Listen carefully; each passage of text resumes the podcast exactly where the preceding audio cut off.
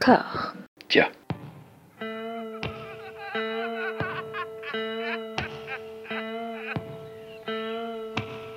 And now for something completely different. Would you like to talk about the meaning of life, darling? Sure, why not? Philosophy for two?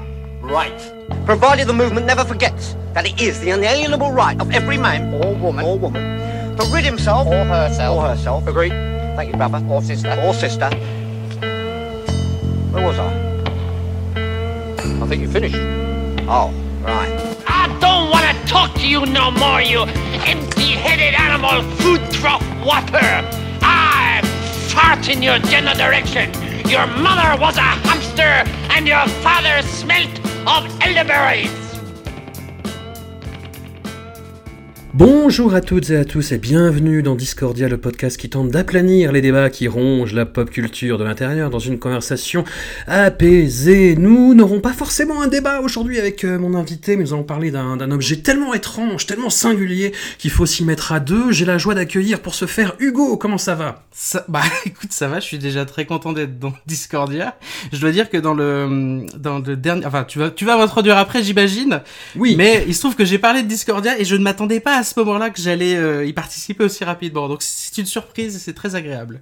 Ah là là Vous connaissez peut-être cette voix des podcasts Le Bureau des Mystères ou Inspiré de faits réels, des podcasts qui sont pour l'instant en hiatus, à durée indéterminée. hein. On ne sait pas, c'est comme les confinements, c'est... C'est ça, c'est pour un an environ, on va dire. Voilà, le, le temps de caler deux trois trucs et de se faire désirer, hein, et voilà, et là on fait un petit peu de teasing, c'est cool. Ensemble, nous allons parler d'un objet très très très étrange, The Third Day, une série qui s'est achevée il y a de ça euh, 15 jours environ, partenariat entre la chaîne britannique Sky et HBO. Alors on s'était croisés en fait à Lyon au festival Hallucination Collective, on avait mangé dans un très très très très bon resto asiatique, euh, détail en MP si vous voulez, mais c'est pas très important, mais bon quand même c'était cool. Et voilà, et on s'est dit quel, sujet on pourrait apporter dans Discordia, voilà, il y a d'autres sujets qu'on vous garde pour plus tard, le teasing, le- la, la sensualité, tout ça. Mais hum, tu m'avais parlé de la folk horror. Et ben justement, voilà, on tombe là-dedans avec The Third Day, on est en plein là-dedans. Est-ce que tu peux nous parler de ce qui t'attire dans ce genre particulier, nous en faire un, un rapide historique avec Un ton, bagou et ton savoir-faire? Alors, je sais pas si ça va, je sais pas si mon bagou va marcher à plein, mais la folk horror, c'est un genre, donc c'est un, on catégorise comme un sous-genre de l'horreur.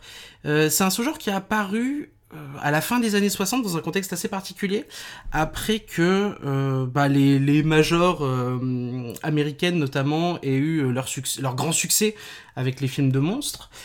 Euh, à un moment où bah, une génération de réalisateurs britanniques qui ont été biberonnés un petit peu au cliché gothique bah, vont développer leur propre vision du, du cinéma d'horreur en fait Un- une vision du cinéma qui du cinéma d'horreur qui va être faite d'environnements plus lumineux euh, de paysages plus naturels et qui va être surtout marqué par euh, bah, certains phénomènes culturels de l'époque euh, à savoir la culture hippie, enfin l'arrivée aussi de la sexualité, de la nudité au cinéma et, et de ce genre de choses là. Et bah, la folk horror, c'est ce sous-genre qui vient euh, d'Angleterre à la base, hein, qui vient de qui vient de Grande-Bretagne et qui va euh, pas trouver son nom tout de suite. hein. On va pas parler de folk horror, c'est un peu un anachronisme de parler de de, de folk horror euh, pour des films des années 60, des années 70 parce que c'est un terme qui, si je dis pas de bêtises, va être employé pour la première fois en 2004 par le réalisateur lui-même Pierce Haggard qui, qui a réalisé La Nuit des Maléfices, donc Blood on Satan's Claw, si je dis pas de bêtises pour la traduction, en 70, et il va qualifier son film comme relevant de euh, ce sous-genre. Euh, à partir de là, et bah, euh, il y a d'autres films qui vont être euh, catégorisés comme appartenant à ce sous-genre par ben, tous ces traits, en fait, tous ces traits communs qui vont être ben, la, nature omniprésente, la nature même, on va le voir, hein, ça va être le cas dans, dans The Third Day, une nature qui est complètement étouffante, en fait, qui, a un cadre qui, bloque complètement la vision et qui bloque complètement les horizons même si euh, on, est en pleine nature, on est dans une nature qui est très étouffante. Euh, Il y a de la sexualité, euh, il y, a, y a du gore, et il y a surtout, c'est impossible de parler de folk horror sans parler de ça, il y a surtout des rites païens, ou plutôt néo-païens d'ailleurs.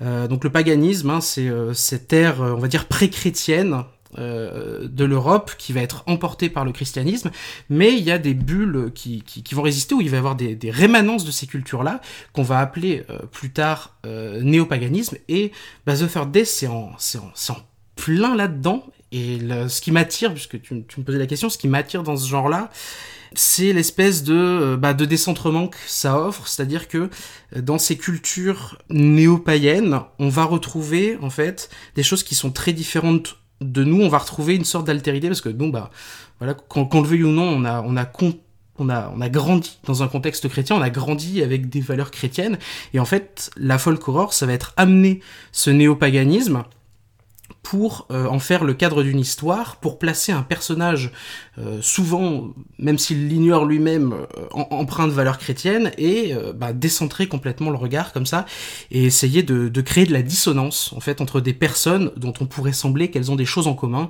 et en fait en creusant un peu, bon, on va se rendre compte que non, et c'est- c'est de là que va venir le, la peur, et c'est de là que va venir l'horreur. Donc c'est un genre que, que j'aime beaucoup, non seulement pour ses...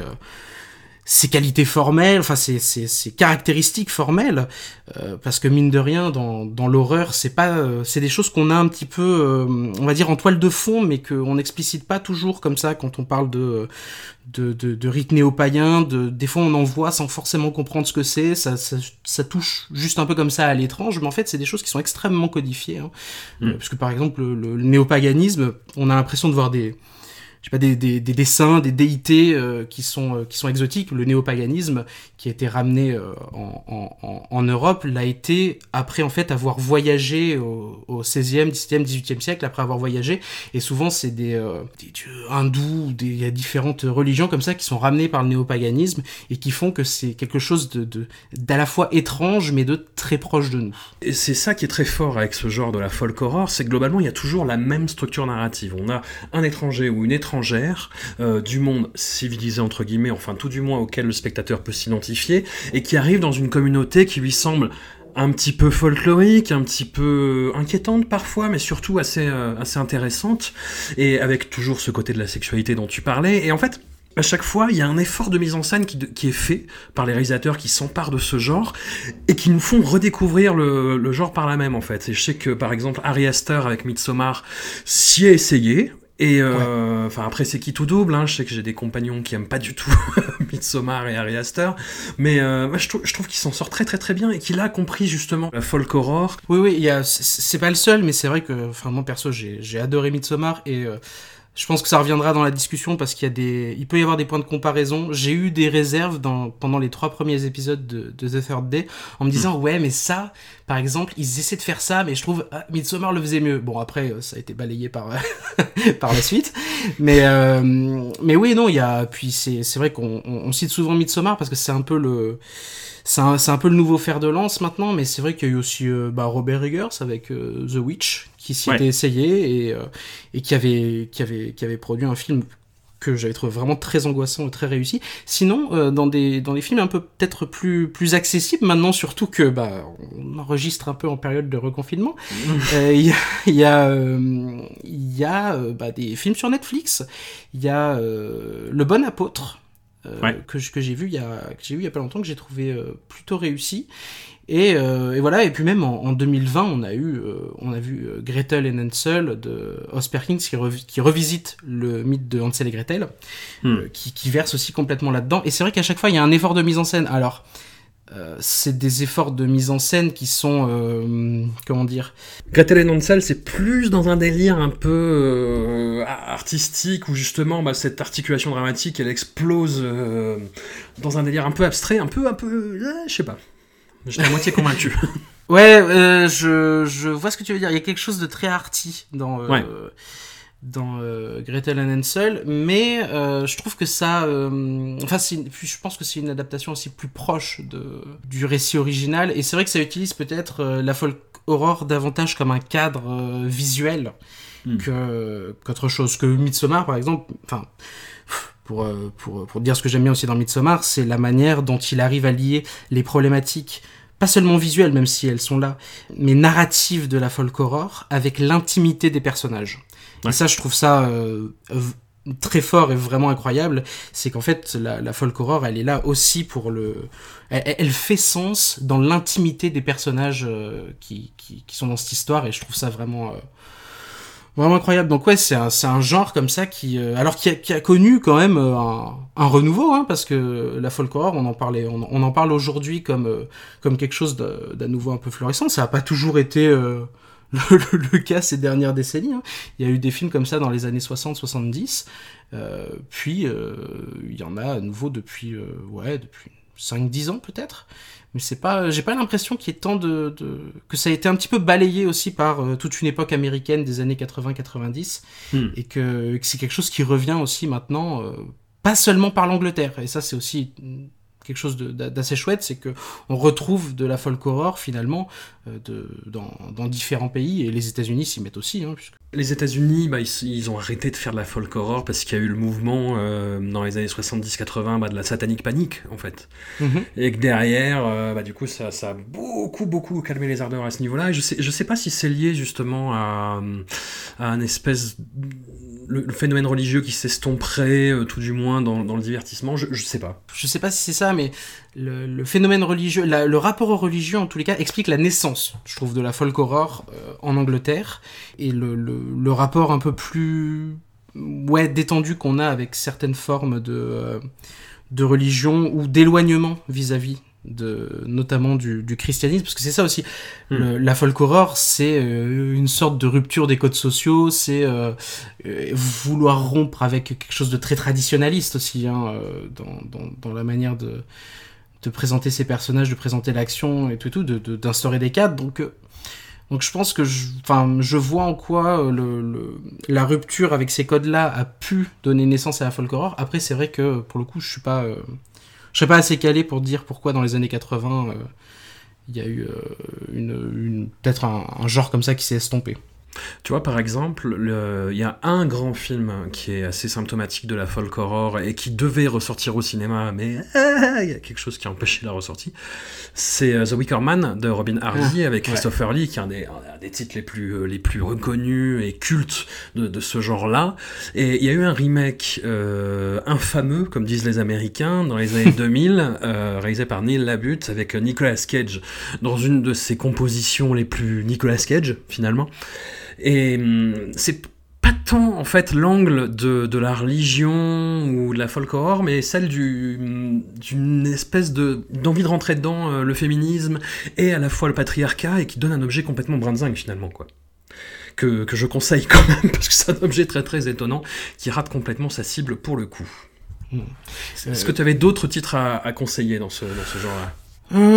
Hum, bah non, c'est vrai que The Wicker Man c'est une bonne entrée. Hein. C'est ouais.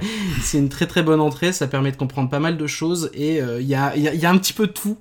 Euh, C'est-à-dire que ça, euh, ça commence par euh, une vision dans une église hein, oui. et ça, ça, termine par le feu. Donc c'est il y a un petit peu tout ce que la folk horror peut produire comme, comme, comme stéréotype aussi, hein, tout comme Midsommar ou d'autres finissent finissent comme ça dans le feu. Euh, non, sinon c'est vrai que comme ça j'avais pas d'autres. Euh...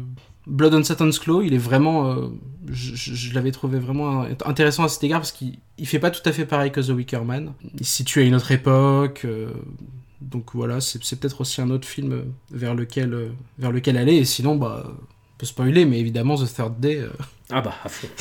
Vous pouvez y aller, hein. À fond, à fond. Bon, on, a, on attaque le, le, le, vif du sujet. Donc, The Third Day, euh, une série qui, sur le papier, déjà euh, suscite euh, bah, la, la, curiosité des gens qui sont un petit peu au fait de ce qui se passe dans le monde des séries, britanniques en particulier, parce qu'on retrouve notamment une des têtes pensantes, c'est Dennis Kelly, bah, qu'on connaît pour avoir créé la série originale Utopia en Grande-Bretagne. Série que tu as vue, tu m'as dit. Oui, Utopia que, que, que j'ai vu et que j'avais euh, adoré à l'époque, qui m'avait mis une petite claque.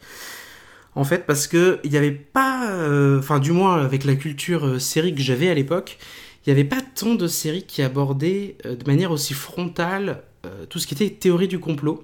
Ouais. Et qui, et qui l'abordait de cette manière-là, de manière non manichéenne. Euh, et de manière, enfin, en, en y intégrant euh, énormément, euh, on va dire, d'éléments de pop culture, où même il y avait carrément des, des éléments de, bascule du récit qui étaient basés vraiment sur, euh, bah, par exemple, la manière dont les gens interprètent certaines choses qui peuvent du coup, qu'ils peuvent du coup faire passer pour des théories du complot. Il y avait carrément des, des éléments narratifs de, Utopia qui se, qui se basaient là-dessus, quoi. C'était vraiment, euh, ça, reprenait la théorie du complot, mais pas juste comme un, comme un contexte, mais, mais aussi comme, euh, bah ouais, des, des, des, ressorts narratifs particuliers. Et j'avais trouvé ça vraiment, euh, vraiment dingue et, euh, et vraiment triste aussi que ça prenne. me- Ça, ça s'est jamais vraiment terminé. Ils n'ont pas été renouvelés et, euh, ça s'est terminé un peu comme ça, euh, euh, sans, avoir de vraie fin. Mais, euh, mais oui, non, c'est une série qui à l'époque m'avait mis une petite claque. Bah, comme tu le dis, il y a beaucoup d'éléments de pop culture et moi c'est ce qui m'a un peu euh, fait regimber au début parce que je me disais oh un truc pop c'est, un peu couillon, enfin c'est Dan Brown euh, avec, avec des chaves pour, euh, pour, pour résumer, mais sauf qu'en fait au fur et à mesure que l'intrigue avance, il y a un espèce Ouais. de premier degré assez glaçant derrière le, justement ouais. la façade pop et qui euh, m'a complètement pris par surprise et à, et à rebond quoi.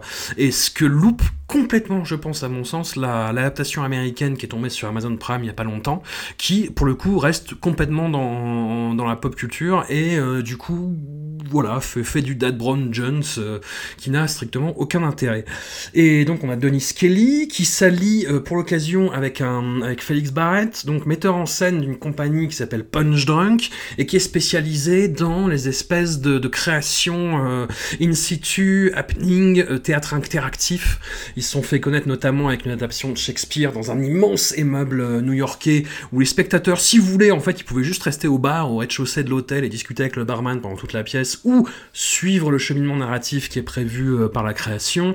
Ils ont fait une création autour de Doctor Who. Après, ils sont devenus euh, vraiment énormes en fait, comme c'est des, des créations très très très dispendieuses.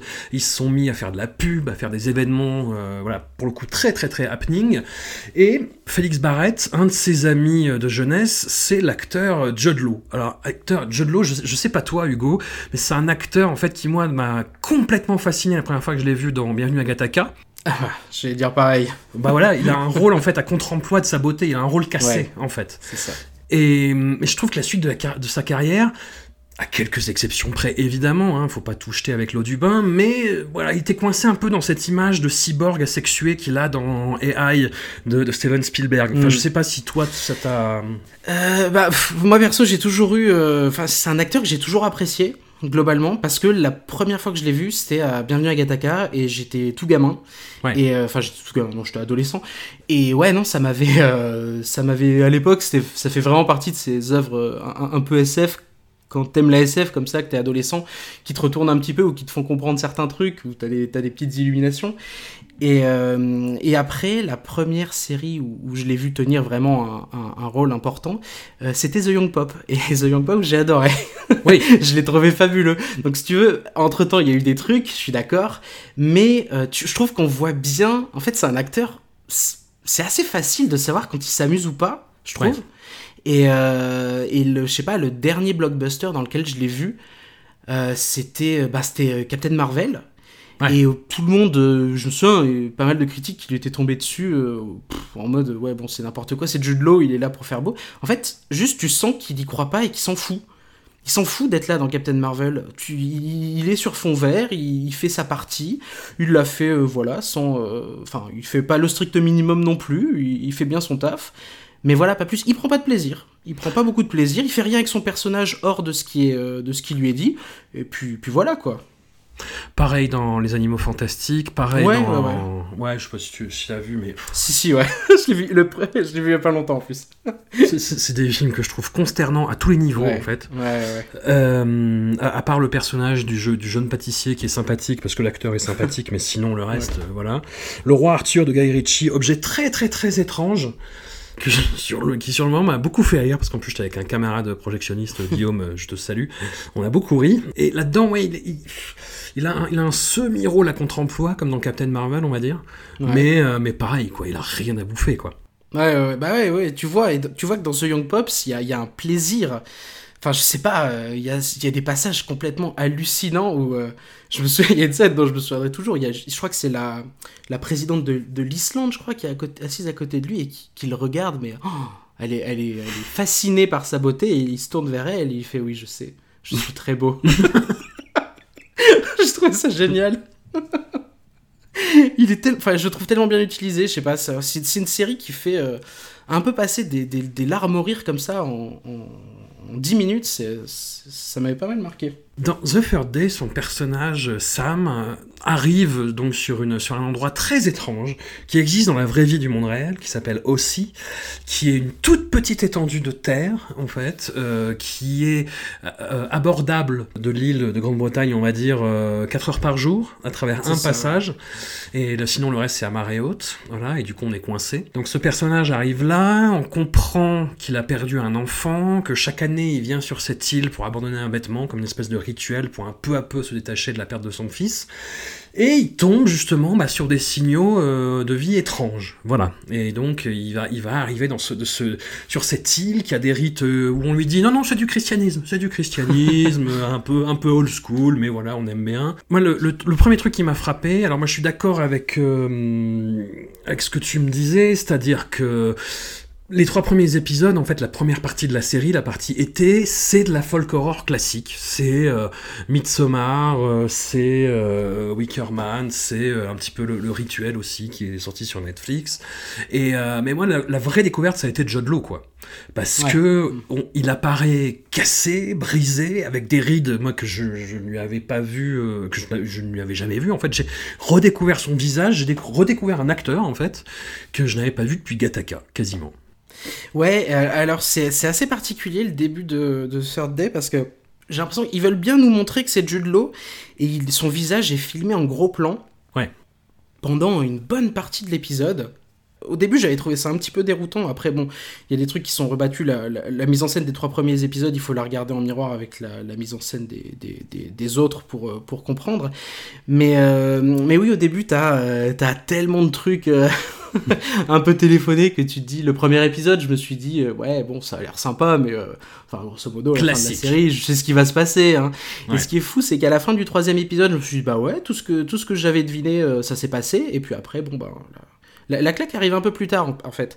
Ouais. Et, et- et- et c'est vrai que ces trois premiers épisodes, ils sont. euh, T'as quelques facilités d'écriture, t'as quelques rebondissements un peu faciles, mais quand même, euh, t'as tout un tas de qualités, euh, enfin, euh, des- des- de- notamment photographie, oh, qui sont et de mise en scène qui sont, euh, qui sont, qui sont vraiment dingos. hein.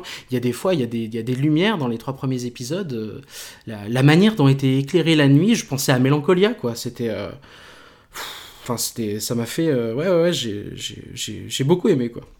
Il y a de ça. Effectivement, Judd Law, il y a un côté un peu, euh, comment dire, projet Blair Witch. C'est-à-dire, on va te coller la caméra dans la gueule et on va dire, allez, vas-y, chiale, chiale. Ouais. Morve, morve-moi sur la gueule, morve-moi sur la gueule. Mais je sais pas, je me suis fait embringuer quand même. Puis le reste du casting est quand même euh, vachement bien. Moi, il y a, a- j'adore le, le- le couple d'hôteliers Ah, ils Euh, sont fabuleux. euh, joué par euh, Emily Watson, bah, actrice découverte chez Lars von Trier pour le coup, euh, Paddy Considine, qui est un acteur mais que bah, très peu de gens connaissent en France, mais qui est incroyable, qu'on a pu voir bah, dans des rôles comiques comme Hot Fuzz, qui a fait euh, Ouais, des ouais, films ouais. comme réalisateur dans Dead, Man- Dead Man's Shoes, il est incroyable dans Dead Man's Shoes, et euh, il a fait une petite carrière de réalisateur aussi, et puis il y a Jess, qui est un personnage que je trouve génial, euh, joué par Catherine Waterston, euh, actrice que j'avais vue un peu à droite à gauche, mais sans vraiment retenir son nom, et hum, quel grand personnage. Quel grand personnage quand même Ouais, ouais, le couple, le couple de, de Monsieur et Madame Martin, donc joué par euh, Paddy Considine et, euh, et Emily Watson, est assez incroyable parce que euh, il- pendant un moment, je me suis dit ça va être un peu la caution comique. Ils sont un peu, euh, ils sont, ils sont un peu étranges. Elle, elle est toujours en train de l'insulter. Elle Oui. lui parle mais comme un chien. Et lui, il est, il est là, il est tout, oh, ça va, je voulais juste parler, ça va. Enfin, je me suis dit, ça va être un peu le ressort comique. En fait, non, pas, bon, pas du tout. Il n'y a pas beaucoup de ressorts comiques dans cette série, en fait. Et, euh, et ouais, non, par contre, Jess, euh, là, pour le coup, c'est personnage plus. euh, je sais pas comment dire, peut-être en- encore plus ambivalent finalement, parce que euh, on nous la présente, en fait, il faut le dire, comme une personne qui est extérieure à l'île, elle Mhm. aussi. Elle est là. euh, comme, ouais, le voilà. double, comme le double du personnage de Judd Law en fait. Voilà, c'est ça. C'est un peu le double du personnage de Jude Law. Elle est là parce que, bah, elle aussi, elle a des. On va apprendre qu'il y a des petits soucis personnels du côté de la famille de Jude Law. Il y a des petits soucis personnels du côté de sa famille à elle.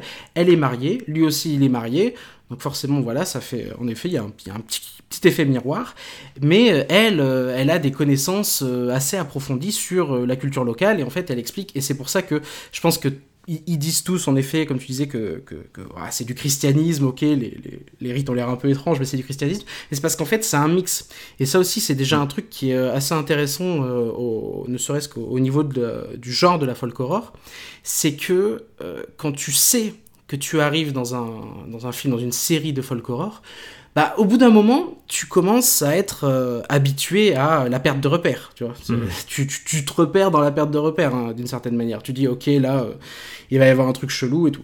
Là, euh, c'est assez fin parce que ce sont, en fait, c'est une hybridation, il l'explique.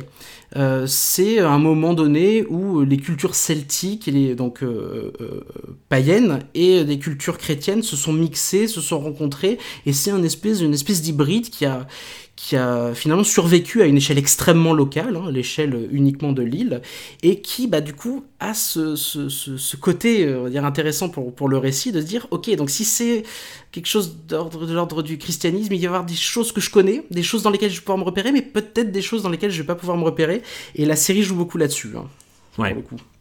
Oui, oui, bah c'est- une série qui. J'avais peur que ce soit trop théorique, justement, parce que le côté euh, bah, ça- syncrétisme, mélange de, de, de religion, ça fait évidemment penser à Joseph Campbell, ça fait évidemment penser à énormément bah, de théoriciens euh, de la narration, et même à ce que peut faire euh, quelqu'un comme Pacom Thielman, tu vois, dans ses ouvrages, c'est-à-dire vraiment relier la pop culture à la religion, le tout euh, mélangé en mettant tout euh, justement à égale mesure en disant non mais il faut tout interpréter avec la même valeur. Mais ça part c'est c'est ah, c'est plus fin que ça. C'est plus fin que ça et je me suis euh, je me suis bien fait avoir. Je me suis bien fait avoir et j'aime bien euh, quand, quand ça arrive. Et alors en fait toute la série a été beaucoup vendue sur euh, bah, la deuxième partie euh, donc la, section automne de The Third Day, euh, qui sur le papier ressemble à un défi absolument incroyable et qui dans les faits euh, l'est tout autant. Mais on, va y venir puisque en fait entre les deux sessions de trois épisodes qui sont donc les parties été et hiver, il y a donc la partie automne qui était en fait filmée en direct le samedi 3 octobre en deux temps, une première partie de 5h30 et une deuxième de 6h30 euh, sur l'île Donc à la base, en fait, ça devait être pendant un espèce de festival musical avec 10 000 personnes où euh, le personnage de Judd aurait évolué et serait arrivé euh, là où on le voit arriver en fait à la, fin de la partie. Confinement oblige, ça a été plus restreint. Et ça a été plus restreint aussi, euh, je trouve, dans la, forme artistique, qui pour le coup est vraiment une performance, un happening, quoi. J'ai vu qu'une partie en direct, et puis moi, je, enfin, je pouvais pas tenir toute la journée parce que 12 heures, c'est bah, c'est- c'est- c'est trop long. Ouais. Et non, non, mais surtout que je- fallait, fallait, que je bouge, j'avais des trucs à faire, euh, voilà. Et, et je pense que voilà, voir le, la performance en différé lui fait perdre de la force. Oui, je suis d'accord. Je l'ai vu en différé et je- Ouais. euh, à, à plein de moments, je me suis dit, waouh, j'aurais bien aimé voir ça en direct parce qu'il y a le côté, euh, bon, bah, forcément, euh, l'imprévu peut arriver à tout moment quand tu, quand tu regardes quelque chose en direct. Et, euh, et c'est vrai que tu perds un peu ce, ce, ce côté-là dans la version, dans le replay. Après, euh, ça reste quand même sacrément éprouvant. Je l'ai regardé en trois fois. Oui. Et, euh, et ouais, franchement, c'est c'est quelque chose. Alors, je sais pas si on peut spoiler ou pas. On va y aller à fond. On, va, y aller, à fond. Euh, sur, sur la forme, en fait. C'est ce qui est très déstabilisant, c'est que euh, le plus gros travail artistique, euh, au- au- au-delà de la performance, bah, de- d'aligner des caméras et de, il y, y a quelques coupes, surtout dans la deuxième partie en fait, et qui permettent, de, je pense, de changer de caméra et de, de Ouais. refaire le point, etc. Dans la première partie, non. Oh, il y en a une ou deux, je crois. Ouais, ouais, il y en a, il y en a une ou deux, mais disons que la première coupure, euh, elle met, elle met du temps à arriver. Il y a notamment un aspect sur lequel on va revenir. Non, il y a un truc très déstabilisant en fait, c'est que euh, on- il y a très peu de dialogue audible pendant les 12 heures. C'est surtout de l'action et des actions qui sont exécutées en temps réel en fait. On a les préparatifs d'une cérémonie, on a quelques rituels qui arrivent les uns après les autres et qui prennent leur temps, qui sont encore une fois filmés en temps réel. Il y a un critique américain à qui c'est très dur de donner tort, qui a comparé ça à regarder de la peinture séchée en fait. Et hum, bah, c'est pas faux. C'est- c'est- Ouais, ouais, ouais, ouais. C'est pas, ouais. faux. Ça, ça commence par justement une traversée de ce passage du, euh, bah, de la Grande-Bretagne vers l'île d'Aussie euh, en temps réel. Donc on a 35 minutes de traversée avec juste la, mi- la musique en fait du, euh, du compositeur de la série, qui est peut-être celui qui a le plus euh, bossé, je pense, sur le sur En pré-prod Ouais, Ouais, on- tu veux dire, ouais. Ouais, en, pré- en pré-prod, et puis vraiment pour caler ça, pour créer 12 heures d'ambiance musicale euh, très pesante, très sombre. Alors c'est, c'est de la musique ambiante, hein, c'est du, du drone par moment, euh, Mm. mais c'est quand même voilà, un sacré travail. Et donc on a cette traversée pendant 35 minutes. Il y a juste un personnage qui arrive un peu en amorce euh, sur, le côté de la caméra et qu'on suit de dos au bout d'un quart d'heure. Et puis on arrive sur l'île d'Aussie et là on voit des préparatifs. Et des actions très très très répétitives pendant un certain temps et ça va beaucoup être ça par la suite quand même. J'ai eu l'impression, euh, dès, la traversée, euh, d'être. Enfin, j'avais ce truc. Il y, y a forcément il y a l'échelle 1-1 qui fait que bah, le, le temps vécu, euh, c'est le temps qu'il y a euh, dans, dans la vidéo, c'est le temps réel, mais il y a aussi le côté euh, géographique euh, Mhm. le- qui, qui- qui s'accompagne avec ce côté temporel. J'avais l'impression d'être dans un, un walking sim en fait. Il y a, y a plein de jeux comme ça, de jeux vidéo, maintenant qui sont aussi des aventures euh, euh, dites narratives où euh, bah, le, but c'est aussi de traverser des paysages, se poser des questions, où on a quelques comme ça. euh, on a très peu de dialogue, on a des, choses qu'on peut lire, où je, parlais, je pensais notamment à Direster ou à des, choses comme ça. Et là, les, les 35 premières minutes, je me suis dit, ah ok, d'accord, j'ai l'impression d'être dans un, une expérience un peu jeu vidéo indé où on, a, on peut pas courir et, on, va, on va traverser comme ça le truc en, en- temps réel. Mais ouais, donc c'est. c'est C'est bien, ça annonce la couleur au moins. ça annonce la couleur. J'ai vu aussi au début, je me suis dit, tiens, ça fait un peu. euh, Il y avait ce concept un peu scandinave de slow TV. Je me suis dit, il y en a des, gens qui regardent des, euh, des trains euh, qui passent, euh, des, enfin, qui, des caméras installées sur des trains qui regardent le paysage, ou euh, des, des, des, feux en train de brûler euh, à la télévision. S'ils appelaient ça slow TV. J'avais, j'avais, j'ai aussi eu un petit peu des, des impressions de, de, de ça, mais bon. Après, là où ça rejoint quand même le, le happening et la performance théâtrale, je trouve c'est le jeu des comédiens. En Ouais. fait. Euh, C'est très théâtre anglais, avec cette façon d'occuper l'espace en étant assez bruyant, en faisant Ah avec des grands, des grands gestes avec les bras, euh, en se tapant dans le dos, euh, voilà, pendant les préparatifs. À un moment, au bout d'une heure et demie, je crois, on voit euh, Catherine Waterston qui est juste en fait assise euh, sur, sur un banc avec l'air un peu triste. Judd Law n'apparaît qu'au bout de deux heures. Euh, ça- oh, on se dit, ah oui, Beard, c'est vrai, on est en train de regarder The Third Day. on, on- on était là, il sort de cette maison, donc on l'avait laissé euh, à la fin du troisième épisode, et commence son, euh, son périple. Ouais. Il- alors, il a de la barbe, il a des cheveux dégueulasses. On, on voit qu'il s'est passé du temps. Entre Ouais. la fin du troisième épisode et le- le- l'épisode spécial de 12 heures, on voit qu'il s'est passé du temps quand même. On voit qu'il s'est passé du temps, et puis il y a un truc quand même qui, qui participe aussi du côté très très étrange de l'aventure, c'est qu'il faisait un temps dégueulasse sur euh, aussi euh, ce jour-là, euh, le samedi 3 octobre donc, et il y a des gouttelettes sur le bah, sur l'objectif de la caméra et hum, qu'on voit sécher quasiment en temps réel aussi. Ouais, ça, ça, des fois, ça m'a fait un peu mal à la tête pour le coup. Ouais. Ouais, Ça, ouais. mes yeux avaient du mal à faire le focus entre le premier plan des gouttes d'eau et le, et, le, et le plan euh, qui était censé nous intéresser derrière. Mais ça, ça m'a fait un petit peu mal à la tête. Mais bon, c'est. C'est pas tout le temps en plus. Ah, après, sur le moment, tu te dis, oh putain, c'est une épreuve, et puis tu te dis que la vraie épreuve, c'est les gens qui sont en train de filmer, qui sont en train Ouais. de la vivre. Tu te dis, bon, calmons-nous. Et il y a un moment, moi, je trouve, où euh, cette, euh, bah, cette maladresse, euh, qui, qui, en est une par la force des choses, s'intègre au récit. C'est le passage où Judd Law est complètement affaissé euh, près, près, près d'un buisson, en fait, où il a un moment réflexif, où il regarde dans le vide. Et là, je me suis dit, ah, putain, là, on arrive à quelque chose. Là, on arrive à quelque chose, parce qu'en plus, on a cette métamorphose de Judd On a un acteur bah, très méthodiste. Pour le coup, je dis ça au sens euh, Stanislavski, hein, pas au sens euh, religieux, pour le coup. Mais, mais qui s'investit à fond dans son personnage. Avant, on l'a vu euh, casser la graine dans l'eau. Dans un remake de la scène. Voilà. Dans les températures qu'on devine assez, assez négatives. Et après, bah, le, son, son chemin de croix de cette première partie s'achève par quelque chose qui est assez hallucinant à, regarder en temps réel et en même temps très déconcertant, c'est qu'on lui demande de creuser un trou. On lui demande de creuser un trou et ça dure une heure et quart. Je n'ex- je n'exagère pas, tu vois, d'habitude j'exagère, oui, durée ressentie. Non, ça, Judd Law creuse un trou pendant une heure et quart. À la pelle. Ses, vêt- ses vêtements se maculent de boue au fur et à mesure. On voit qu'il a du mal physiquement, parce que c'est quand même quelque chose qui demande euh, une implication physique assez certaine. Et j'ai- trouvé ça hallucinant. J'ai trouvé ça hallucinant. Après, c'est euh, je me suis dit, qu'est- qu'est-ce que je regarde en fait? Est-ce que je regarde vraiment un épisode de série télé? Est-ce que je regarde une performance artistique? Est-ce que je regarde un happening? Est-ce que je regarde un truc de, musée d'art contemporain? Est-ce que je regarde un acteur qui se rachète une, carrière avec une performance qui va au-delà de ses limites?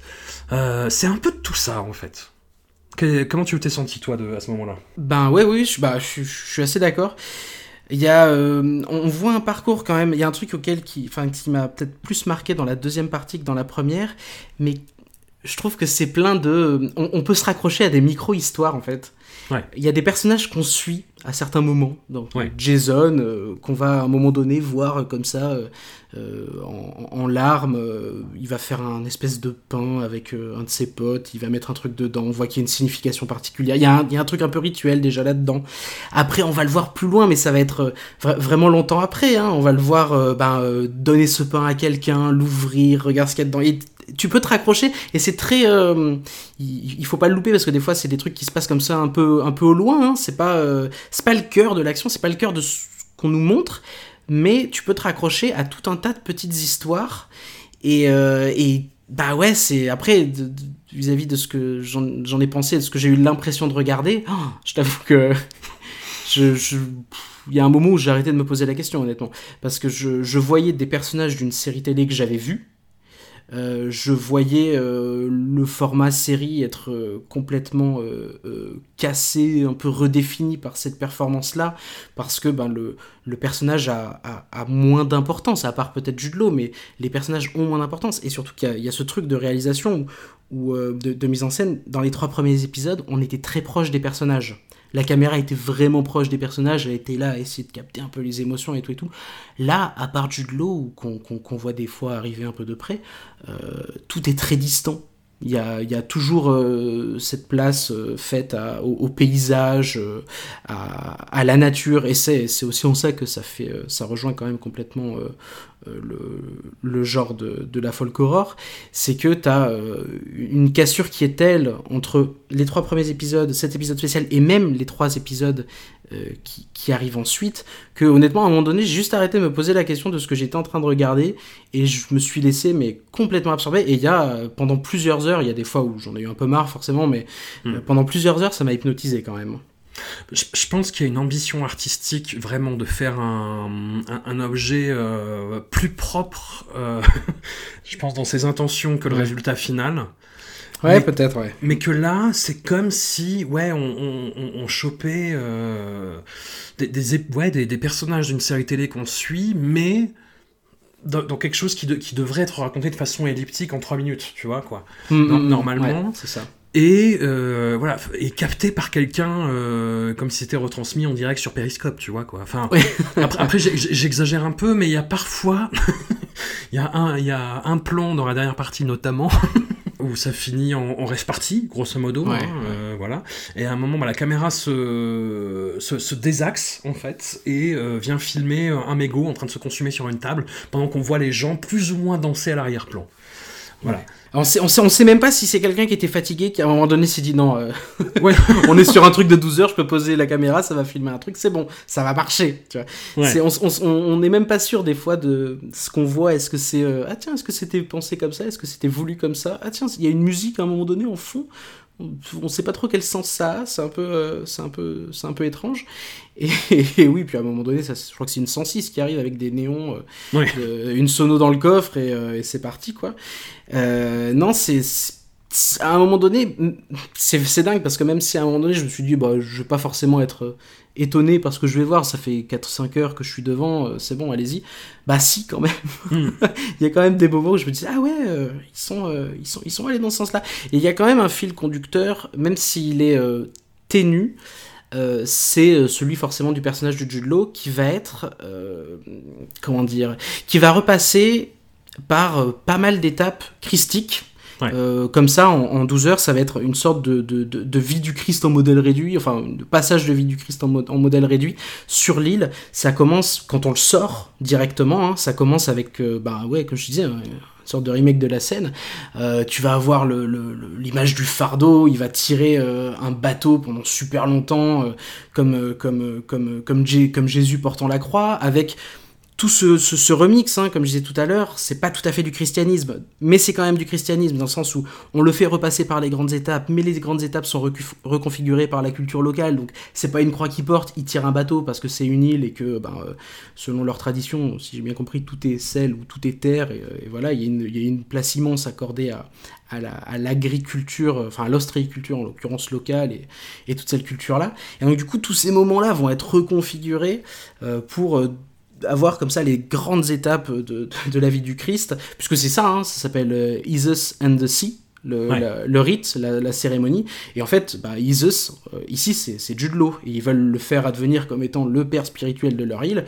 Bon, bah voilà, ils le font passer par toutes ces étapes-là, euh, mais euh, teintées de, de, de toute cette culture locale. Et c'est c'est ça le, le fil conducteur, évidemment, de, de cette euh, grande fresque de, de 12 heures, mais entrecoupée par euh, bah ouais, des morceaux de vie de, de- des habitants qu'on voit. C'est marrant parce que c'est vrai que tu as aussi cette impression de euh, est-ce que je vois les acteurs en train de se reposer ou est-ce que je vois les gens de la série que j'étais en train de regarder quoi c'est un peu déroutant. Puis tout l'épisode en fait prend, euh, nous, nous fait découvrir l'île en fait. C'est le, on va dire un cliché qu'on aime beaucoup dire euh, chez Discordia, mais l'île est un personnage. voilà, cette île donc qui fait euh, 1,5 km ce qui est très peu, hein, bah elle est investie de, de, de fond en comble en fait pendant ces 12 heures, et on a l'impression qu'effectivement bah, les les personnages, enfin les, ouais, les personnages qui l'habitent sont secondaires en fait. Ce qui compte, c'est cette terre et ce qu'elle fait de ces hommes-là, quoi. Et à ce titre, bah, le- tout le parcours de, de Judd Law euh, arrive vers cette scène de nuit, logiquement, hein, à, Mm. à l'arrivée des 12 heures. Donc après cette, euh, cette espèce de free party euh, où tout d'un coup la musique de drone laisse place à de la techno complètement, euh, complètement décomplexée. On dit mais qu'est- qu'est-ce qui se passe tout d'un coup? Et là, le personnage de Judd Law revient et on, re- et on revient. Je sais pas ce que tu en as pensé, mais moi c'est les images que je trouve les plus belles de, de- de toutes ces 12 heures. Ah ouais, ce qu'on qu'on avait vraiment aimé dans la première partie, c'est-à-dire les, les scènes de nuit très inquiétantes, avec euh, cette, cette faune où t'as l'impression que tout peut arriver en fait. Te- Tu verrais arriver que Toulouse, tu te dirais bah, bah ouais, normal, c'est chez lui. Et Judd Law, euh, moi je le trouve transfiguré quoi. Enfin, et c'est le but, hein, il est censé euh, accéder à un espèce de rang de semi-divinité à la fin, et, et ça marche à fond quoi. Juste ouais. de, de devoir sourire et kiffer et taper dans le dos des gens en disant ah c'était une bonne journée. Enfin, c'est, euh, Oui, bah, c'est ce que j'avais noté d'ailleurs. Il y, a, il y a ce moment en fait, donc où, comme tu disais, à un moment donné, il creuse un trou. ouais. Il y a un moment où il va être un- dans un tel état d'épuisement qu'il va être transport, son, corps va être comme mort. hein, on a l'impression qu'il transporte un cadavre. Hop, jeté là-dedans. Euh, évidemment, on voit pas le, le- le recouvrement. On revient après, on voit que la terre est, repa- est, euh, est- est- est reposée sur, sur les tombes. Bon, je pense pas qu'ils aient été enterrés pour de vrai, parce que il y a aussi un, il y a un gamin hein, qui, qui vit les, euh, Ouais. les mêmes euh, épreuves que Jude Law en parallèle, puisque normalement, c'est vrai qu'on on l'a pas précisé, mais c'est un, un rite de passage à l'âge adulte, mais dans le cadre de des potentiels euh, donc de, la position hiérarchique que va acquérir euh, Jude Law, euh, il va devoir passer ces étapes aussi pour devenir le père spirituel de l'île. Et euh, donc du coup, tu as un gamin comme ça qui fait, euh, qui a, qui a l'air d'avoir, euh, je sais pas, environ 20 ans, euh, qui, qui subit les mêmes choses. Et, et à un moment donné, on a l'impression qu'ils sont enterrés tous les deux. Du coup, il y a, y a- y a la terre qui est reposée sur les trucs. On se dit, mais ok, d'accord, ils sont dessous. Et euh, la scène donc qui te, qui te, qui te plaisait tant euh, de nuit, c'est aussi le climax, à savoir que bah, c'est le moment de la résurrection. Euh, dans Ouais. le cadre du Christ, bah, son corps était comme mort, il a été enterré, et euh, à un moment donné, tout le monde fait la fête, c'est le Technival, et Jude revient. Et c'est quelque chose que j'ai trouvé très fort parce que c'est pas la seule, pas le seul moment où ils le font, mais à ce moment-là, tout le monde regarde quelque chose qui est hors champ, et la scène se stoppe, la musique se stoppe, et tout le monde regarde quelque, euh, chose comme ça qui est hors champ. Et là, il s'avère que c'est Jude et, et va arriver, il va marcher comme ça d'un pas un peu, il est un peu hagard. Il va arriver au milieu de, de tout le monde, et là, tout le monde se prosterne. Tout, tout le monde se prosterne, la transformation est achevée. Le gars qui était, euh, enfin qui a eu quand même le passage du martyr, tout le monde le poussait, il était euh, comme euh, comme rejeté. Là, ça y est, c'est le père spirituel de l'île. Et, et ben en tant que père spirituel, maintenant il est complètement respecté. Et après, t'as cette scène de fin dans lequel euh, tout le monde va marcher. Donc t'as des t'as des torches, voilà aussi, hein, scène de nuit avec des torches allumées, filmées de dos, très très folk horror hein, comme comme comme mise en scène. Et où Jude Law va rire et va, et va, et va être comme soulagé Et ce, soulagement, tu sais pas si c'est celui de, l'acteur qui vient de passer les, les 12 pires heures de sa vie ou euh, si c'est euh, bah, le, soulagement du jeu, quoi. Euh, ça y est, c'est fini. Et t'as l'impression que c'est, presque une célébration de, de, tout ce qui vient de se passer dans la journée, en fait. Non, totalement. Puis ça donne lieu à des images que je trouve d'une incroyable beauté, quoi. Ouais, incroyable ouais. beauté et très inquiétante en même temps. Ah ouais, ouais, ouais. bah ouais, y a, y a, c'est vrai qu'il y a, surtout qu'on sait que bah, dans la folk horror, en l'occurrence, ça, ça termine, euh, ça termine par le feu. Et il y a, il y a vraiment un moment où je me suis dit euh, jusqu'où ils vont aller? C'est-à-dire que je, je savais pas à ce moment-là si Jude Law avait, allait revenir dans les trois derniers épisodes. Ouais. Et, et je l'avais pas, on le voyait pas dans, dans les bandes annonces, on savait pas. Et, et du coup, je me suis dit, est-ce qu'ils vont aller jusqu'au truc où, euh, bah, où il va y avoir Judas, tu vois Est-ce que est-ce va y avoir et est-ce que le meurtre va être euh, euh, finalement quelque chose de métaphorique dans le cadre de leur, célébration ou est-ce qu'ils vont essayer de le tuer, tu vois, pour se dire bah s'il revient, ça y est, c'est le c'est le c'est le, nouveau Christ ou quelque chose de- dans ce délire-là. J'étais suffisamment perdu pour me poser ce genre de questions et ou jusqu'à la fin où on voit que tout ça c'est fait parce qu'il y a quelque chose de très sérieux quand même hein, dans la cérémonie. On- on- Ouais. Des fois, on, est assez détaché, tout le monde rigole, tout le monde a l'air de. Mais des fois, quand il y a des violences qui sont exercées sur, euh, sur les deux participants à la cérémonie, c'est violent, c'est dur à regarder. Et euh, donc ouais, c'est pour ça que je savais, je savais pas trop sur quoi ça allait se terminer. Et bon bah finalement, quand même du feu, mais personne ne meurt. Ah, c'est. ouais.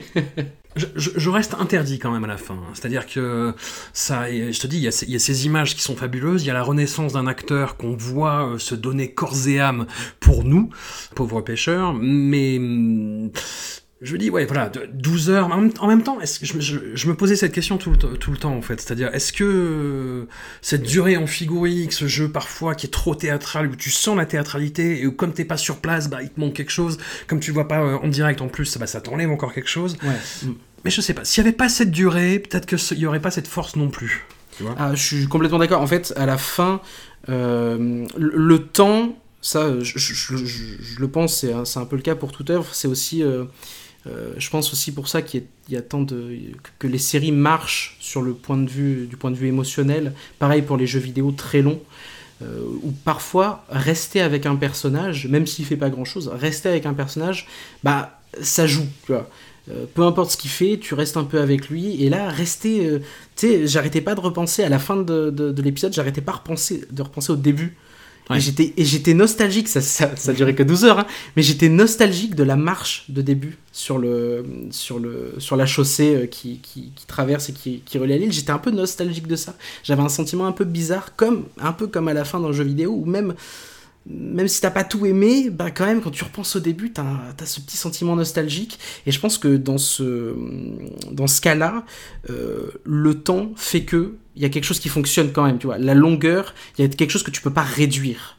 Tu vois, Hmm. le, le, le temps euh, fait que tu t'attaches à certaines images, fait que tu t'attaches à certains personnages. Tu vois, tu, tu peux pas rester euh, éternellement euh, froid et insensible à euh, ce qui se passe pour le personnage de Jude Law. Bah, sur, le, sur le jeu vidéo, ouais, bah, ça me rappelle bah, les, les, comment dire, les, les, les jeux bac à sable, tu vois, où tu peux faire un petit peu ce que tu veux. Quand, quand tu suis toute la ligne narrative du jeu, c'est-à-dire que tu fais toutes les missions les unes après les autres, et tu sais qu'il t'en reste plus qu'une, bah tu marches Ouais, dans les rues, t'attends un petit peu. Tu, Oui, je suis complètement d'accord. tu vas faire un tour en delta plane ou en voiture, voilà. Ouais, il y a un peu de ça, ouais. Après, ce, ce- cet épisode de, absolument monumental de 12 heures, c'est une vraie perf technique, avec des maladresses, mais qui, je trouve, arrive bien à s'intégrer à, à un espèce de tout qui n'est pas forcément ce à quoi il, il, il tendait, mais qui, qui reste cohérent par rapport à la série. C'est-à-dire que le personnage de Judd Law, c'est un personnage qui souffre, qui suit un, un chemin de croix, bah, parfois littéral, comme dans le cas de cet épisode central, mais voilà, qui a des choses à régler, qui est en détresse psychologique, psychique, mentale, enfin à tous les niveaux, et qui là renaît en fait, et qui là se, se trouve euh, un espèce de nouveau sens à sa vie. Et les trois derniers épisodes vont se charger de tout, tout foutre en l'air. Ouais, c'est incroyable. En gros, donc on va pareil, on va spoiler quand même pas mal. Euh, donc on a les, la trois derniers, les trois derniers épisodes, c'est la partie donc hiver, un nouveau personnage joué par l'incroyable Naomi Harris, pareil, que j'avais vu dans plein plein plein plein de films, dans 28 jours plus tard, dans Skyfall, dans Moonlight, je, je sais, Ouais. je me rappelais même plus qu'elle était dans Moonlight, mais voilà. Et hum, donc une mère de famille qui arrive avec ses deux filles euh, parce qu'elle a loué un Airbnb sur l'île d'Ossie, ce qui semble un peu bizarre hein, quand même déjà dès le départ. Me dis bon, bon, quelle drôle d'idée. Mais euh, allons-y et qui est accueillie avec beaucoup de froideur. Euh, par les habitants euh, locaux, parce qu'elle soupçonne être du racisme, puis elle trouve une espèce d'endroit où elle pourrait euh, éventuellement crécher avec ses deux filles parce qu'il fait très froid, parce que le temps est dégueulasse, parce que c'est l'hiver, que la nuit va bientôt tomber et qu'elles sont coincées. Et là, elle tombe bah, sur une espèce de mise en scène un peu étrange. Voilà, toujours ce, ce truc, c'est du christianisme, on vous dit, ouais, bon, d'accord. Et à la fin de l'épisode, on découvre son lien avec Judd Law, en fait. C'est son ex-femme qui est Ouais, à et sa ça, recherche. Et ça, c'est la grosse claque parce que perso, je m'y attendais. Enfin, je sais pas, euh, je sais pas comment. je- Enfin, j'ai dû aborder les trois derniers épisodes de manière assez naïve en fait. Mais quand j'y repense, Mhm. parce que euh, j'ai pas vu. Euh, le, le truc arriver et en fait quand ça arrive je me suis dit ah merde. D'accord donc ça va être relié de cette manière là parce que c'est vrai que bah oui Jude il- on, se rend compte dans les trois premiers épisodes que bon bah on nous dit qu'il a une femme qu'il a deux enfants donc enfin trois qu'il a eu trois enfants mais un qui est décédé et qui- qu'il a encore euh, ses, deux filles qui sont vivantes. Et c'est vrai qu'on voit euh, cette femme avec deux filles qui est arrivée. Et en fait après les 12 heures là après les euh, après le- les, les 12 heures d'épisode spécial j'y pensais plus trop je pensais qu'on allait passer à autre chose et que c'est- ce, ce personnage-là, ça allait être euh, une autre histoire et que, bah, comme tu disais, le personnage central c'est l'île et ça va nous raconter une autre histoire euh, sur l'île. Et je me disais, c'est quand même un peu bizarre euh, de diviser la série comme ça en deux. Et quand le truc revient, ma compagne m'a entendu pousser des petits cris. On n'était pas dans la même pièce. J'ai fait ok, ok, ok, ok. d'accord, d'accord. Et, euh, oui, non, là, le, cliffhanger est, euh, est, un peu total. Et euh, en plus, il y a quelque chose de particulier à ces trois derniers épisodes, c'est que la mise en scène, bah, elle change. Tout d'un coup, le, le- la mise en scène, on va dire un peu originale qu'il y avait dans les trois premiers, euh, qui, qui donnait un peu sa particularité à la série, là, je trouve que ça s'efface énormément. Ça s'efface énormément dans les trois derniers épisodes. C'est beaucoup plus classique. Les ressorts horrifiques aussi sont Ouais. plus classiques. Et euh, on, on revisite comme ça les- le lieu qu'on connaît et qu'on commence à, à bien connaître en plus avec euh, ce nouveau personnage, donc avec un nouvel angle. Et en fait, c'est là que ça m'a éclaté au visage, c'est que la mise en scène adopte le point de vue de la personne qu'on suit. Et en fait, euh, la mise en scène originale, un peu, un peu pétée des fois euh, de, de, de la première partie, bah en fait c'était le point de vue de Jude Law, du personnage de Jude Law qui était complètement pété, qui, qui est un personnage complètement fucké. Et en fait là tu te rends compte par la mise en scène que euh, sa femme, du coup maintenant, bah, c'est un personnage beaucoup plus sain.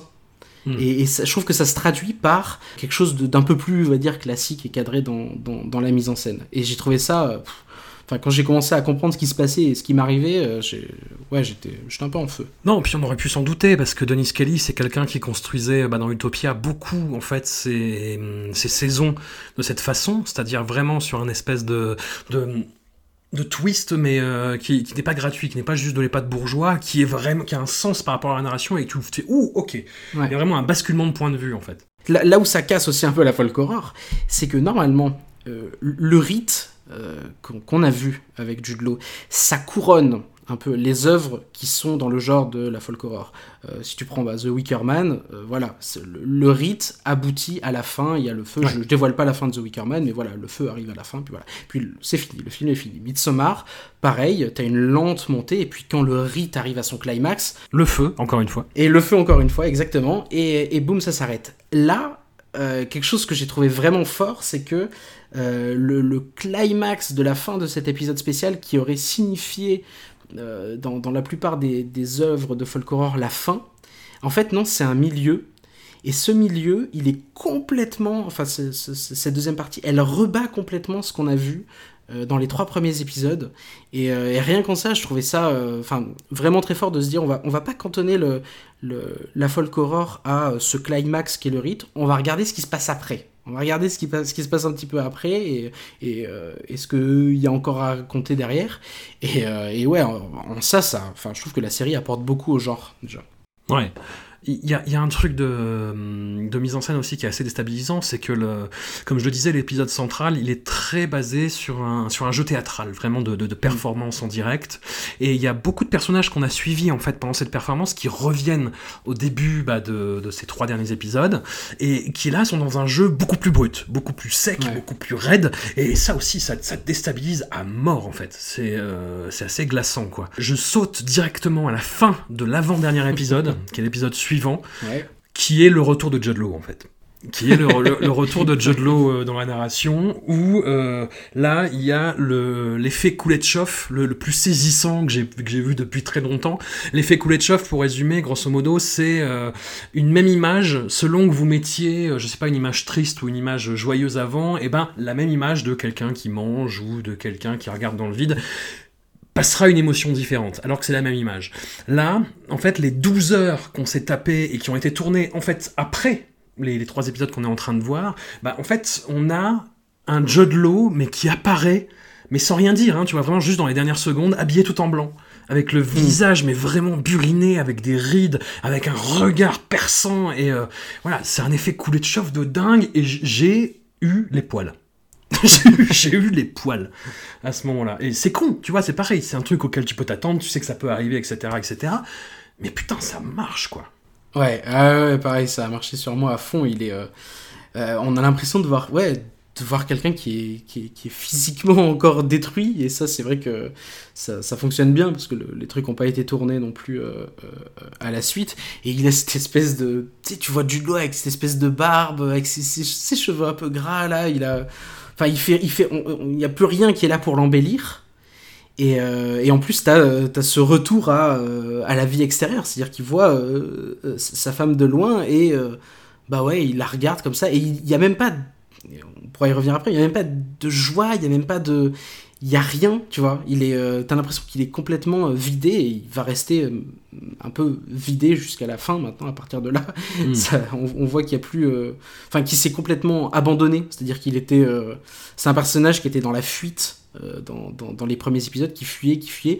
Puis on voit que ben, après, ce, après, après les 12 heures, là, après l'épisode spécial, c'est plus quelqu'un qui est tant dans la fuite, c'est quelqu'un qui est, qui, est, qui est dans l'abandon en fait. Hmm. Qui, qui, vit, qui vit dans un monde imaginaire et qui est complètement dans l'abandon. Et ça, ça va être le, le gros choc du dernier épisode de la série, qui, moi, je pense, m'a m'a complètement retourné, mais émotionnellement, je veux dire. C'est-à-dire qu'effectivement, tu crois que la série te raconte quelque chose, et dans le dernier épisode, Dennis Kelly te fait du Dennis Kelly, c'est-à-dire, euh, tu croyais que je te racontais ça, mais non, mec, t'as perdu de vue qu'en fait, il y a de l'humain, Mm. il y a cette personne qui, qui a été abandonnée par ce type, que ce type, il est dans la fuite, comme tu le disais, il est dans un monde imaginaire, et tout ça te revient dans la gueule avec une force. Et puis, ouais, avec des effets très pragmatiques sur elle, quoi. C'est-à-dire Mais oui. qu'elle a plus d'argent, elle a plus rien, elle. euh, Ouais. Là, il y a la, la- la scène qui est terrible, c'est qu'ils croient avoir euh, retrouvé euh, leur fils. Et, Ouais. euh, et ça, pareil, c'est- ça, ça vient comme, un, comme une sidération à la fin des, des trois premiers, pour le coup, Mm. où tu te dis, ouh, ce retournement de situation auquel je ne m'attendais pas, et là, il te déconstruit le retournement de situation en te disant, mais non, c'est pas du tout leur fils, en fait. Ouais, Bah, ouais, c'est c'est un peu l'inverse. C'est le. Je, je m'attendais à ce qu'ils retrouvent le fils. Ouais. Euh, au, au début, euh, quand ils ont commencé, enfin que tu vois toute la, la, la culture un peu rituelle, tu vois qu'ils essaient de le retenir. On nous explique que son grand-père, euh, c'était un des, des descendants des fondateurs de l'île. On, on voit le délire de pourquoi. Et je me suis dit, ok, à la fin, ils vont lui dire, bon bah voilà, ton fils il est caché là. J'avais grosso modo venu dire ça, venu, enfin j'avais vu venir ça plutôt. Et, euh, et en fait, j'étais tellement, euh, on va dire, euh, su- sur les rails du truc où je dis, bah ouais, voilà, je l'avais vu venir, que par contre, quand le, le deuxième retournement de situation arrive, et que, et que sa femme arrive et qu'elle lui dit, mais enfin, c'est, c'est pas notre fils. hein. Et c'est tellement évident quand elle le dit en plus. Mais oui. C'est tellement évident. Et là, par contre, je me suis tout repris. Là, là par contre, j'avais pas vu venir et je me suis, euh, et je me suis un peu tout repris. Et elle dit, mais non, il est. c'est ça qui est génial parce que elle lui dit, il est, euh, il est, il est mort il y a 10 ans. Il, il aurait 16 ans, notre fils, parce que c'est encore euh, là le, fils qu'on lui a présenté. c'est le fils tel qu'on se le figurait. Et, et elle lui dit, elle lui dit, il est même pas de la bonne couleur. et j'ai trouvé ça incroyable parce que tu dis mais oui et en fait tu sais il y a des trucs que j'avais pas processé et, euh, et, et de, de, de, de le voir arriver comme ça et de, de le voir sa détresse dans ses yeux à elle et, et sur son visage parce que la détresse n'est plus sur le visage de Jude Law. Hein. Jude Law, euh, Hmm. pour lui, pour lui c'est son fils et puis voilà. Ça, ça ramène, comme tu dis, à quelque chose de tellement plus humain. Mais justement, tu vois à quel point le, le personnage de Jude Law est dans le déni et dans le, des espèces de construction euh, fantasmatique totale, quoi. Mm. Et, c'est- et, et il devient d'une tristesse Ouais. Mais, mais folle quoi. Il, il arrive vaguement à se, à se racheter entre guillemets euh, par la suite en devenant vraiment proactif, ce qui n'avait pas vraiment été jusque-là. On croyait que son personnage faisait un cheminement, une évolution, sauf que pas du tout en fait. Mm. Il Ouais, faisait une ça, espèce ouais. de fuite en avant ou limite une régression. Il y a le personnage de Jess qui revient et Catherine Waterston. Oh là là, ah là Elle explose là. ah là là, quel antagoniste génial. Ça pareil, je l'avais pas vu venir. Enfin, c'est ouais, je- cette série m'a couillonné, mais euh, mais d'un bout à l'autre. Je, je, je, je croyais savoir ce que je regardais et en fait pas du tout. Et le dernier épisode est peut-être le, le plus fou en fait. Ouais, oui, au final, oui. Ouais, ouais, ouais. C'est... Je, je, je l'aurais pas pensé comme ça au début, Mm. mais, euh, mais oui, au final, c'est celui qui rebat le plus de trucs et, euh, et qui te fait dire à la fin, ok, je, je me suis un peu trompé sur ce que je regardais jusque-là. Tu vois par exemple la disparition du personnage de, on y va full spoiler, hein. la, disparition du personnage de Paddy Considine. Ouais. Bah, c'est typiquement dans cette démarche-là. C'est-à-dire qu'il se dit, euh, bon, je vais faire ce que j'ai fait depuis le début de la série, c'est-à-dire je vais négocier, parlementer, peut-être euh, enjoliver les trucs, et il arrive, il fait, bon, alors, il se prend une hache dans la gueule, quoi. Enfin, dans le torse. Dans le torse, ouais. ouais, et d'ailleurs, c'est tellement. euh, Enfin. tu vois, enfin, la scène est tellement ouf. Tu vois dans le regard de sa femme aussi que qu'il voit tomber et que, enfin, qu'elle était euh, encore euh, à la limite d'aller l'insulter et lui dire, euh, ouais, vas-y, va faire ton truc. Et, euh, et ouais, bon, t'as ce truc qui, qui arrive, qui en plus le coup de hache est donné par euh, par, par Jason. Et Ouais. pour le coup, ça, pareil, je m'y, enfin, je, je m'y serais pas du tout attendu que ce personnage-là, on, on le voit être potentiellement violent dans les trois premiers épisodes. Ouais. On, on a des doutes. Euh, après, on comprend que voilà, il y, a- de la peine, il y a du deuil, il y a des choses comme ça. Dans le dans l'épisode spécial de 12 heures, on, le voit devenir beaucoup plus humain. euh, on, le voit un peu reprendre goût à la vie. Et là, le fait de le, voir basculer dans la violence totale dans les trois derniers épisodes, ouais, pareil, ça c'est. euh, je je l'avais pas, l'avais pas vu venir comme ça. Ouais, non, et mm, on arrive sur un final qui, qui boucle le- la série euh, de, de la meilleure façon possible et de la pire façon aussi. Mais Mm. voilà, euh, et en finissant sur Naomi Harris, qui encore une fois est une actrice incroyable et qui a pas eu besoin de creuser un trou pendant une heure et demie pour nous le prouver. Au final, moi, je, enfin, je trouve que c'est vraiment un, un des objets les plus singuliers et les plus étonnants et les plus incroyables de cette année euh, si particulière. Mm. Je sais pas ce que tu en penses du coup, Hugo. Je suis complètement d'accord. Euh, Ouais. en fait, les, les, j'ai beaucoup aimé, enfin, si on le replace dans le cadre des séries de 2020 là, euh, que, que j'étais en train de regarder, j'ai, dans un autre genre, j'ai beaucoup aimé Lovecraft, Lovecraft Country. Mais après, quand je suis Ah. repassé sur. euh, ouais, alors, complètement, vraiment, euh, ce serait une toute autre discussion. mais, mais après, là, je suis retourné sur The Hunting of Bly Manor et, et j'étais dans l'ennui total, quoi. Enfin, je. J'ai ok, d'accord, une série Netflix que je vais oublier dans deux semaines. Ce qui n'est pas forcément le cas, c'est pas vrai, c'est pas une mauvaise série. Mais après ça, en fait, euh, tout, tout, comme chaque euh, comme ça euh, œuvre qui, qui est un peu marquante ou dont on sait qu'on va s'en rappeler, bah tout ce qui suit après un petit peu est un peu fade, quoi. C'est. Bah justement, je trouve que The Hunting of Bly Manor, il y a un épisode qui est super. Ah, j'ai regardé que les trois premiers pour l'instant. Ah merde. Bon. Bah, bon, bah, c'est le cinquième. C'est le cinquième. Et après, ça devient moins bien. Mais, non, non, et le cinquième se centre sur un personnage et justement, on est dans, on est Ah, dans de l'humain Mm. là aussi. Et on est dans une construction dramatique est hyper intéressante et qui met tout en perspective et euh, voilà. Mais oui, oui, euh, Bly Manor, bah, puis c'est décevant par rapport à Hill House aussi. Ouais, alors ouais, j'arrive même pas à comparer. Je vois, je vois le, on va dire le le- le- l'espèce de transposition comme ça, cadre formel, mais plaqué sur d'autres types de récits. Je vois, c'est pas du tout pareil que, que la première saison, c'est un truc anthologique. Mais euh, je sais pas, je préfère l'anthologie à la American Horror Story où on part sur des délires complètement différents, quitte à faire des trucs, euh, quitte à faire du grand n'importe quoi ou, ou de la parodie. Enfin, c'est complète, c'est grand guignolesque euh, American Horror Story. Ouais. Là, le, le truc euh, de, de- d'anthologie, mais de passer, enfin, avoir un ton un peu similaire. Mais raconter des histoires différentes, je sais pas, je, je suis pas sûr adhérer, mais je vais terminer la, la, la saison avant de donner, donner mon avis. Et Lovecraft Country, pour finir là-dessus, euh, je, je vois complètement euh, ce qu'ils veulent faire. Je trouve ça super sur le papier. Mm.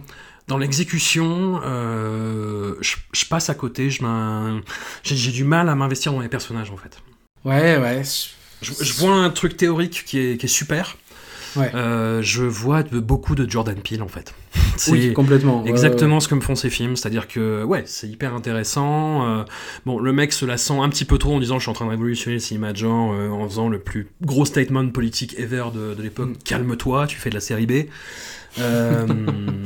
Et, et là, ouais, c'est c'est hyper intéressant, mais ouais, comme je te dis, mais il faut que je finisse la saison aussi avant de me prononcer. Ouais, pareil, il, me manque quelques épisodes. Voilà. The Third Day, en tout cas, on l'a fini. Euh, tu l'as fini, euh, toi, dans, les, dans la dernière ligne droite des derniers jours. Ouais, c'est encore tout frais. Ouais. On le conseille, on le conseille. C'est quand même un objet euh, assez fou. Ah oui, oui, oui, complètement. Et puis pour, pour revenir, pour, pour, pour boucler sur ce que je disais au début, j'avais peur parce que euh, je voyais dans, euh, pour comparer, pour continuer à comparer à, à, d'autres œuvres de folk horror et notamment à Midsommar, euh, je voyais dans Midsommar l'intrication du contexte folk horror avec l'intimité des personnages et ce que ça apportait, comment ça les faisait évoluer et je trouvais ça dingue. Et à la fin des trois premiers épisodes de, The Third Day, je me disais, je retrouve pas ça. Parce que, à la fin des trois premiers épisodes, bah, la perspective d'évolution du personnage, la perspective du deuil et ce qu'il est censé traverser, ben, euh, ça me semblait complètement cassé. C'était une perspective qui était bloquée, vu que, bah, ça y est, il avait retrouvé son fils. Et je me suis dit, c'est marrant, il y a la folk horror d'un côté, il y, a son, il y a son évolution émotionnelle de l'autre, et ça se rencontre moyennement, en fait. Ça, ça se rencontre pas tant que ça, et en fait, ça se rencontre à la, à la fin. Ouais. Et, euh, et ça, se- enfin, ça, se, ça se rencontre, euh, ouais, dans la deuxième partie, en tous les cas, en général. Et, euh, et ouais, c'est vrai que j'ai j'ai adoré la première partie pour ses, sa mise en scène ou même ses musiques. C'est, il y a, il y a des trucs euh, dans des scènes de poursuite dans la forêt avec euh, tout de suite une musique très, très énervée.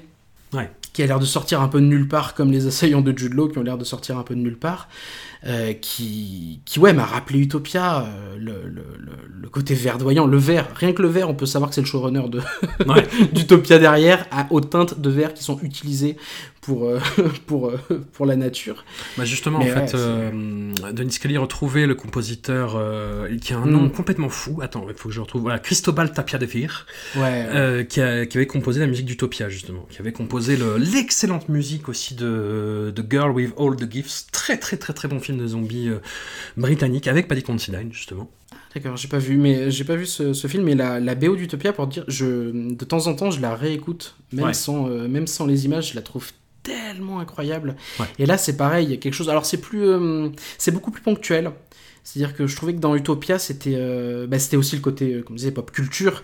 Euh, la, la musique était plus présente. Là, elle est présente, mais à certains moments, à certains moments assez clés. Sinon, il y a des trucs peut-être plus, plus atmosphériques. Mais, mais ouais, non. et je trouve que la claque vient quand on a vraiment. Enfin, quand on a tout regardé, tu vois. C'est, un peu. euh, je sais pas si ça en fait une, euh, une série un peu difficile d'accès.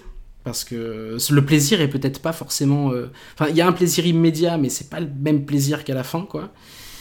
Mais, mais ouais, non, complètement, complètement conseillé pour le coup. Bon, bah Hugo, grand merci euh, de t'être prêté au jeu. On se retrouvera euh, d'ici quelques épisodes pour euh, des sujets. Ah, ah, on ne sait pas.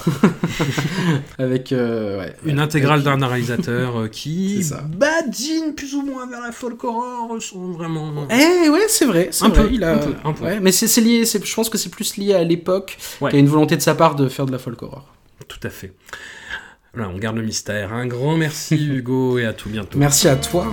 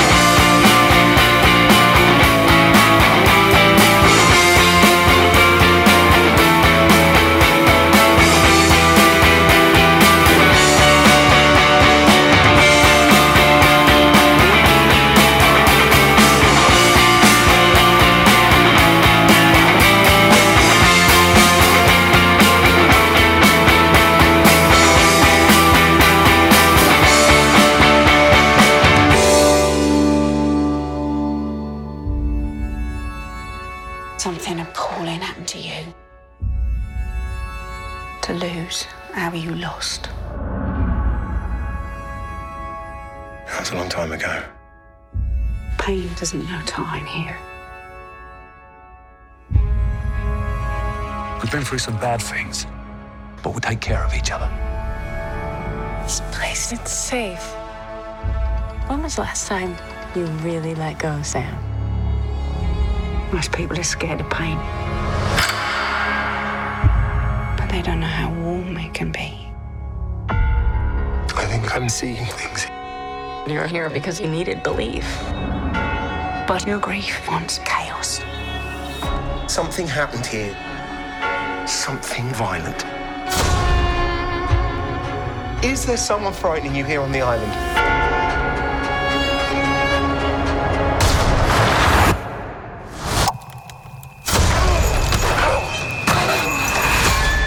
OC Island. Isn't it beautiful? We are going to have ourselves an adventure.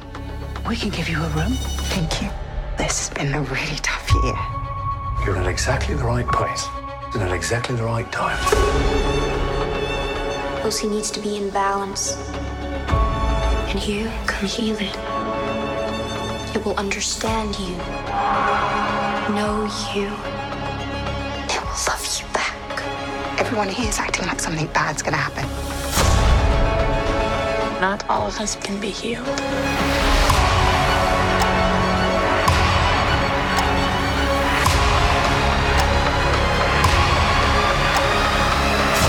Since you came, this island's been divided. But we're all in agreement now.